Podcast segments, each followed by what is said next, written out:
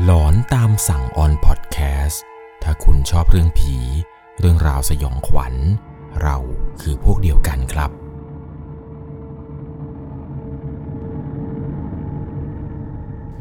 สวัสดีครับทุกๆคนครับ ขอต้อนรับเข้าสู่ช่วงหลอนตามสั่ง อยู่กับผมครับ 1 1 LC เรื่องราวความสยองขวัญใน EP นี้นะครับ ที่ผมจะเล่าให้กับทุกคนได้รับชมและก็รับฟังกันนี้นะ มันเป็นเรื่องราวที่เกิดขึ้นกับผู้ฟังทางบ้านที่อยู่ที่อำเภอกันตังจังหวัดตรังครับ เขาเองกับเพื่อนๆเนี่ยได้มีโอกาสฟังหลอนตามสั่งใน EP สัก EP หนึ่งนี่แหละ แล้วปรากฏว่าเพื่อนที่ฟังกันครับ ในช่วงตอนนั้นนะ พูดขึ้นมาประมาณว่า ไม่เชื่อเรื่องที่ผมเล่าให้ฟังว่า ผีเนี่ยมีอยู่จริง หรือพูดประมาณว่าท้าทายว่าถ้าเกิดผีมีจริงเนี่ยลองออกมาดู สุดท้ายครับ เขาเองและกลุ่มเพื่อนรวมไปถึงไอ้เพื่อนที่พูดในวันนั้นเนี่ย ก็ได้เจอจริงๆครับ เจอในสิ่งที่เพื่อนนั้น ไม่เชื่อว่ามันมีเรื่องราวต่อไปนี้นะครับ จะต้องใช้วิจารณญาณในการรับชมรับฟังกันให้ดีๆ เรื่องราวที่ผมจะเล่าให้ฟังนี้นะครับ เป็นประสบการณ์ของคุณไรฮาน คุณไรฮานเนี่ยเรียกสั้นๆว่าฮานก็แล้วกันนะครับ คุณฮานนั้นเนี่ยเป็นคนจังหวัดตรัง อยู่ที่อำเภอกันตังครับ ได้ส่งเรื่องราวความสยองขวัญนนี้เข้ามา บอกเขาว่าเขาเองเนี่ยนะครับ เป็นลูกชาวประมง ชอบหาปูหาปลาหากุ้งเป็นกิจวัตรประจำวันอยู่แล้ว ซึ่งทุกๆวันนี่แหละครับ ก็จะออกไปหากุ้งกับเพื่อนๆในช่วงเวลากลางคืน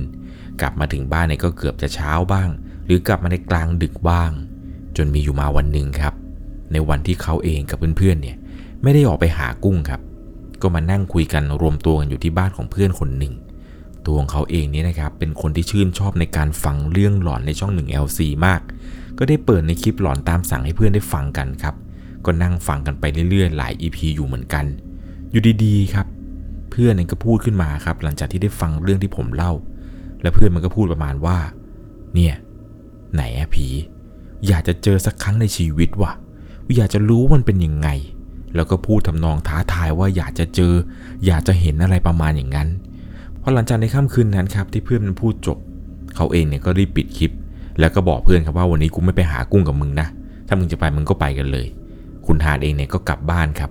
ส่วนเพื่อนคนอื่นเนี่ยมารู้ทีหลังครับว่าตอนเช้าเนี่ยคือไม่มีใครกล้าไปหากุ้งด้วยกันในวันนั้น เพราะว่าในค่ำคืนนั้นครับหลังจากที่คุยกับเพื่อนอะไรเสร็จเนี่ยกลับมาถึงบ้านเนี่ยก็อยู่ในบ้านกับแม่กัน 2 คนครับและระหว่างนั้นเนี่ยแม่ก็เข้านอนไปแล้ว เขาก็นั่งคุยโทรศัพท์กับแฟนไปเรื่อยๆเรื่อยๆครับเพราะว่าวันนี้เนี่ยไม่ได้ไปออกไปตกกุ้ง ก็นั่งคุยโทรศัพท์ไปกันเรื่อยๆจนถึงเวลาประมาณตีสองเห็นจะได้ ก็บอกแฟนครับว่าเออเราเริ่มง่วงแล้วนะขอนอนก่อน เขาเองก็ปิดโทรศัพท์แล้วก็นอนไป ในขณะนั้นครับ นอนไปได้แป๊บเดียว เขาก็รู้สึกเหมือนกับว่าจะมีคนครับ เป็นเสียงของคนเนี่ยเดินอยู่นอกบ้าน แล้วเสียงนั้นเนี่ยมันก็มาหยุดตรงหลังกำแพงบ้านเขา ในตำแหน่งหัวนอนของเขาพอดี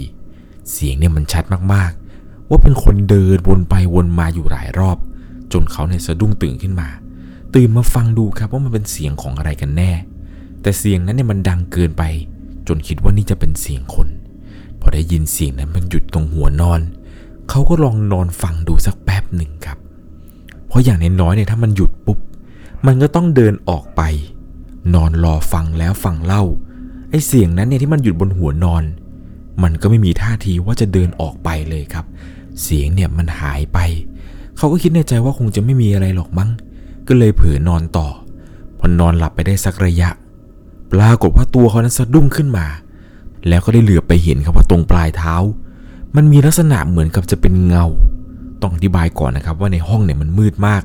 มันมีแค่แสงจากหน้าต่างที่ส่องเข้ามา คืนนั้นเนี่ยเขาเห็นเงาที่มันยืนตรงปลายเท้านั้นชัดเจนมาก เป็นคนเลยครับ ตัวใหญ่ เขามายืนอยู่เฉยๆครับ ไม่ได้ทำอะไร แล้วก็ไม่ได้พูดอะไรด้วย เงาเงานั้นเนี่ยยืนอยู่ตรงปลายเท้า แล้วก็ชะโงกหน้าดูเขา ในขณะเดียวกันนี้ครับ เขาเองเนี่ยกลัวมาก แล้วก็ไม่กล้าที่จะนอนต่อ ไม่กล้าที่จะดุกระดิกไปไหน เขาเองเนี่ยมองเงาเงานั้นที่อยู่ปลายเท้าเนี่ยสักพักหนึ่งอีกปรากฏว่าอยู่ดีๆครับ ก็เริ่มขยับตัวไม่ได้ แขนขาเนี่ยเริ่มไม่สามารถจะกระดุกกระดิกอะไรได้แล้ว ตอนนั้นเองก็รีบร้องเสียงดังเลยครับ เรียกแม่ที่นอนอยู่ข้างๆ แต่ก็ไม่สามารถที่จะส่งเสียงออกมาได้ ในใจตอนนั้นเนี่ยรู้เลยครับว่าน่าจะโดนผีหลอกอย่างแน่นอน เลยภาวนาสวดมนต์ในใจครับเป็นภาษาอาหรับ เนื่องจากว่าเขาเองเนี่ยครับเป็นคนอิสลาม พอหลังจากที่สวดจบทุกอย่างครับ เหมือนจะคลี่คลายได้ เขาสามารถขยับตัวได้ตามปกติ หลังจากนั้นครับก็ได้สังเกตเห็นว่าเงาเงานั้นที่อยู่ตรงปลายเท้าเนี่ยมันหายไป พอมันหายไปแล้วก็ไม่รอช้าครับ รีบหยิบหมอนหยิบผ้าห่มไปนอนกับย่าทันที ออกจากห้องนอนของแม่ครับ มุ่งตรงไปที่ห้องนอนของย่า ก่อนที่ย่าเนี่ยจะถามว่าเป็นอะไรเข้ามาทำไมในกลางดึก เขาก็พูดไปทำนองประมาณว่าอ๋อไม่มีอะไรครับย่า พอดีคิดถึงหน่อยอยากนอนด้วย พอย้ายมานอนห้องย่าครับ จังหวะที่กำลังจะนอนเนี่ยเขาก็ลองเหลือบตามองไปทั่วห้องย่าเลยครับ เผื่อว่าเงาที่เห็นเนี่ย มันจะยังไม่หายไป แล้วมันก็ยังไม่หายไปจริง ๆ ครับ ตอนที่กำลังกวาดสายตามองไปทั่วห้อง ก็ได้เห็นว่ามันมีชายคนหนึ่งครับ ยืนอยู่ตรงประตูทางเข้าห้องนอนของย่าเขาเนี่ยกลัวมากครับ กลัวแบบกลัวสุดขีดแล้ว ขนาดว่าย้ายจากห้องแม่มามานอนห้องย่าเนี่ยชายคนนั้นยังตามมาอีก ด้วยความกลัวนี้ก็เลยมือโอบไปกอดย่าที่นอนอยู่ข้างๆกัน แล้วก็พยายามข่มตานอนให้หลับ สักพักหนึ่งเขาเนี่ยก็เผลอหลับไปตอนไหนก็ไม่รู้ครับ พอรุ่งเช้ามา มันก็มีลูกพี่ลูกน้องอีกคนหนึ่งครับ ชื่อว่าเคนแล้วก็น้าชายคนหนึ่งครับ ได้เตรียมของจะไปดักกุ้งกันในคืนนี้คือต้องเล่าให้ฟังก่อนครับว่าอุปกรณ์ดักกุ้งของที่บ้านเขาเนี่ยจะเรียกว่าหวิงโลกุ้ง อันนี้ถ้าผมออกเสียงผิดต้องขออภัยด้วยนะครับ ถ้าเป็นคนใต้เนี่ยจะรู้จักกันดี ในวันนั้นครับเขาได้มีนัดดักกุ้งกับลูกพี่ลูกน้องแล้วก็น้าชายคนนี้นี่แหละครับ จะไปกัน 3 คนครับ จะไปเริ่มดักกุ้งกันช่วงเวลาประมาณฟ้าเริ่มจะมืด พอถึงเวลาฟ้ามืดครับ ทั้ง 3 คนเนี่ยก็ได้เตรียมอุปกรณ์ไปดักกุ้งกัน แล้วก็พายเรือกันไปครับ ไปดักกุ้งกันที่ยอดคลอง แต่ในคืนนั้นครับ พวกเขาเนี่ยกลับมาได้กุ้งมานิดเดียวเเลยในระหว่างทางขากลับเนี่ยกล่าวว่าเดี๋ยวจะไปแวะที่บ่อกุ้งร้าง ตรงระหว่างทางกลับบ้านซะหน่อย เพราะว่าบ่อกุ้งที่มันร้างนี้ครับ มันจะมีพวกปลาพวกกุ้งเนี่ยลงเหลืออยู่ อย่างน้อยๆเนี่ยก็น่าจะได้กุ้งกลับไปอยู่บ้าง พอมาถึงยังบ่อกุ้งร้าง ที่พวกเขาเนี่ยตั้งใจแล้วครับว่าเดี๋ยวจะมาแวะที่นี่ก่อนก่อนจะกลับบ้าน ก็พากันเดินดักกุ้งไปได้สักพักหนึ่ง ก็ได้ทั้งกุ้งทั้งปลาเนี่ยมาพอจำนวนหนึ่งครับ พอที่จะมาทำกินกัน แล้วพวกเขาก็ตกลงกันว่างั้นพอแค่นี้ดีกว่า อย่าไปเอาเยอะเลย เดี๋ยวเอาไปหมดเนี่ยเดี๋ยวพวกปลาพวกกุ้งมันจะไม่ได้อยู่กัน ถ้าไปหมดปุ๊บเนี่ยรอบหน้ามาอาจจะไม่ได้เจอแล้ว ก็เลยคุยกันอีก2คนครับว่าเราพอแค่นี้ดีกว่ากลับบ้านกันเลย ในขณะเดียวกันในระหว่างทางเดินกลับบ้านนี้ พวกเขาก็เหลือบสายตาไปเห็นครับว่ามันมีชายคนหนึ่งนั่งอยู่ตรงที่ชายคลอง นั่งยองๆอยู่ในความมืดนั้นน้าชายเนี่ยก็เลยสาดไฟฉายมองไปทางนั้นครับ ก็ได้เห็นครับว่า ตรงนั้นเนี่ยมันมีพี่คนหนึ่งครับ เป็นญาติสนิทกันนี่แหละ แกชื่อว่าพี่น็อก พี่น็อกเนี่ยเป็นคนในหมู่บ้านเดียวกันนี่แหละครับ เหมือนแกกำลังจะนั่งปลดทุกข์อยู่ คราวนี้ครับพวกเขาทั้ง 3 คนเนี่ย ก็ได้สาดไฟฉายไปตรงที่พี่น็อกนั่งอยู่ และดีๆครับพี่น็อกแกก็พูดขึ้นมาว่า อย่าส่องไฟฉายมาดิ กูอึไม่ออก พี่น็อกเนี่ยพูดด้วยน้ำเสียงที่เยือเยือกยันยานๆพูดด้วยน้ำเสียงเย็นๆ พอเขาได้ยินพี่น็อกพูดกันอย่างนี้ก็ตลกเฮฮากันครับ แล้วก็พูดกันว่าเออโอเคโอเค ไม่แกล้งแล้วไม่แกล้งแล้วสามคนนี้ก็พากันเดินกลับบ้านไปครับ ระหว่างทางก็ตะโกนแซวว่า เอ้ย ระวังนะ ระวังตัวอะไรมากัดเข้าให้นะ ก็แซวไปเรื่อยครับ ตามภาษาคนสนิทกันรู้จักกันไป คืนนั้นเนี่ยก็กลับไปถึงบ้านทุกอย่างเนี่ยก็ผ่านไปด้วยดี พอรุ่งเช้าครับ ทั้ง 3 คนเนี่ยก็พากันเอาหวิงโลกุ้งเนี่ยไปให้พี่น็อกคนที่เห็นเมื่อคืนนี่แหละครับ คนที่เพิ่งเจอเนี่ย เอาไปให้แกทำอุปกรณ์ให้ครับ เพราะว่าพี่น็อกแกเนี่ยสามารถทำอุปกรณ์ดักกุ้งได้ดี แกทำได้เก่งครับ แกชำนาญมาก ประมาณว่าจะเอาที่ไอหวิงโลกุ้งเนี่ยไปให้แกซ่อมหน่อย พอไปถึงที่บ้านของพี่น็อกครับ ก็คุยกันไม่ได้สักพักหนึ่ง แล้วก็นึกขึ้นมาได้ครับว่าเมื่อคืนเนี่ยเจอกันนี่หว่า ก็เลยแซวแกว่าแหมเมียพี่น็อกกลางค่ำกลางคืนเนี่ยไปนั่งอึตรงนั้นได้ยังไงวะ ไม่กลัวผีหลอกหรอพี่ แกก็ทำหน้างงๆครับทำหน้ามึนๆ เหมือนทำนองว่าพวกเขาเนี่ยพูดอะไรกัน แล้วน้าชายของเขาครับที่ไปด้วยกันเนี่ยก็พูดขึ้นมาว่า ไม่ต้องมาทำไขสื่อเลย ก็เมื่อคืนระหว่างทางไงที่เราเจอตอนที่ดักกุ้งไงที่ผมแซวพี่อยู่เนี่ย แกก็เถียงขึ้นมาครับว่า อะไร กูไปอืดตอนไหน เมื่อวานเนี่ยกูกลับมาจากหาหมอที่โรงพยาบาล เย็นวันนั้นเนี่ยก็นอนอยู่บ้านทั้งคืนทำให้พวกเขาสามคนเนี่ยครับหันมามองหน้ากัน แล้วรู้ทันทีเลยครับว่า พวกเขาสามคนนี้เอง ที่ได้เจอดีเขาให้แล้ว ทั้งสามคนเนี่ยก็คุยกันครับว่าแล้วเมื่อคืนเราเจออะไรวะ เจอใครวะถ้าไม่ใช่คน ทั้งสามคนเนี่ยก็คุยกันต่อเลยครับว่า เราก็เจอพี่น็อกดีหว่าถ้าไม่ใช่พี่น็อกแล้วมันจะเป็นใครกัน คุยกันนู่นนี่นั่นครับ หาข้อสรุปไม่ได้ว่าสิ่งที่เจอเมื่อคืนเนี่ย มันเป็นผีหรือมันเป็นคน จนน้าชายครับที่ไปด้วยกันเนี่ย เขาเป็นคนที่ไม่ค่อยเชื่ออะไรอยู่แล้ว เขาก็เลยพูดขึ้นมาว่า เอาอย่างนี้ ถ้าสิ่งที่เราเจอเมื่อคืนเนี่ยมันมีอยู่จริง คืนนี้เราสามคน กลับไปที่นั่นอีกรอบ ไปที่นั่นอีกครั้งหนึ่ง โดยที่คืนนี้ครับเราจะไม่ไปที่ยอดคลองแล้ว แต่เราจะมุ่งตรงไปที่บ่อกุ้งล้างนั่นเลย มุ่งตรงไปดูเลยครับให้มันรู้แล้วรู้รอดไป คือถ้าเจอเนี่ยก็จะได้รู้ครับ ว่ามันเป็นผี แต่ถ้าไม่เจอเนี่ยอย่างน้อยๆก็คิดให้สบายใจว่าพี่น็อกเนี่ยมันน่าจะแกล้ง ตกเย็นวันนั้นครับ ทั้งสามคน พากันเตรียมอุปกรณ์แล้วก็ไฟฉาย พากันไปดักกุ้งกันที่บ่อกุ้งร้างนั้นอีกรอบ ด้วยความที่ว่าบ่อกุ้งนี้ครับกับบ้านทั้ง 3 คนที่อยู่กันเนี่ย ไม่ได้ไกลอะไรกันมากห่างกันประมาณ 300 เมตรเห็นจะได้ ทั้ง3คนนี้ตกลงกันว่าคืนนี้ พวกเราต้องเดินรวมกันไปจุดเดียว ห้ามเดินแยกกัน ห้ามเดินไปคนละทิศคนละทาง เราสามคนต้องรวมตัวกัน แล้วก็เดินไปพร้อมกัน มุ่งหน้าไปยังจุดที่พวกเขา เจอเรื่องแปลกๆกันเมื่อคืน พอมาถึงครับ ทั้ง3คนเนี่ยก็พากันเดินเลยครับ เดินมุ่งตรงไปเรื่อยๆเดินกันเป็นกลุ่ม ในระหว่างที่เดินอยู่นะครับ ก็มีการเดินดักกุ้งไปด้วย เดินดักไปเรื่อยๆครับ อย่างน้อยๆเนี่ยมาพิสูจน์ครั้งนี้ ก็จะได้ไม่เสียเปล่าครับ ก็เดินดักกุ้งไปด้วย เดินดักกุ้งไปเรื่อยๆครับสักพักหนึ่ง คนที่มาด้วยกันนี่นะครับ ที่เป็นน้าเนี่ยแกก็ถือสวิงกุ้งดักอยู่อย่างนั้น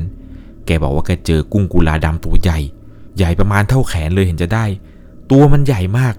น้าชายเกงก็ค่อยๆเอาสวิงดักกุ้งนั้นไปครอบมันไว้ แล้วแกเนี่ยก็ค่อยๆเอื้อมมือครับไปจับกุ้งตัวที่แกสวิงนั้นครอบเอาไว้ แต่ในระหว่างที่แกกำลังเอื้อมมือไปจับกุ้งที่อยู่ในสวิงนั้นครับ มันก็หายครับ แกพยายามใช้มือเนี่ยคว้านไปคว้านมาคว้านมาคว้านไป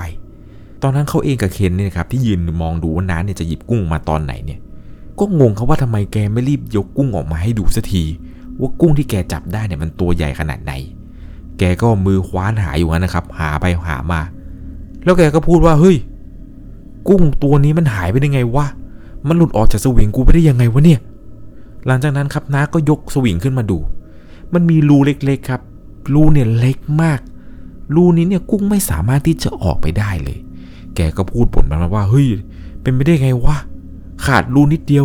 กุ้งมันหลุดไปได้เลยเหรอวะเนี่ย ตอนนั้นเนี่ยทั้งสามคนงงกันหมดเลยครับ ไอ้กุ้งที่เห็นว่าตัวใหญ่ๆเนี่ยมันหายไปไหนก็ไม่รู้ บรรยากาศตอนนั้นเนี่ยก็โคตรจะวังเวงเลยครับ ทุกอย่างเนี่ยมันเงียบคึมแล้วมันก็มีลมครับค่อยๆพัดผ่านมาทำให้คนลุกขนพองกันไปหมดน้าชายเนี่ยก็พูดขึ้นมาว่า เออ ไปไปไปถ้าไม่ได้ตัวนี้เนี่ย เราเดินต่อไปเอาตัวข้างหน้าดีกว่า ไม่เป็นไรหรอก กุ้งตัวเดียว ไปหาเอาบ่อหน้าก็ได้ หลังจากนั้นครับทั้ง 3 คนเนี่ยก็พากันเดินต่อ เดินไปเรื่อยๆครับจนไปถึงบริเวณหลังบ่อกุ้ง ที่ตรงนั้นเนี่ยมันเป็นข้างหลังครับ เป็นป่ารกๆกว้างใหญ่เลย แล้วข้างหน้านั้นเนี่ยมันจะมีบ้านร้างอยู่หลังหนึ่ง เป็นบ้านล้างหลังเก่าๆเลยครับ ที่คนเลี้ยงกุ้งคนก่อนเนี่ยมาพักอาศัยอยู่ แต่ตอนนี้ครับ มันถูกทิ้งร้างไปนานแล้ว จนทำให้บ้านหลังนี้เนี่ยไม่มีใครพักอาศัยอยู่เป็นเวลานาน แล้วข้างๆบ้านร้างเนี่ย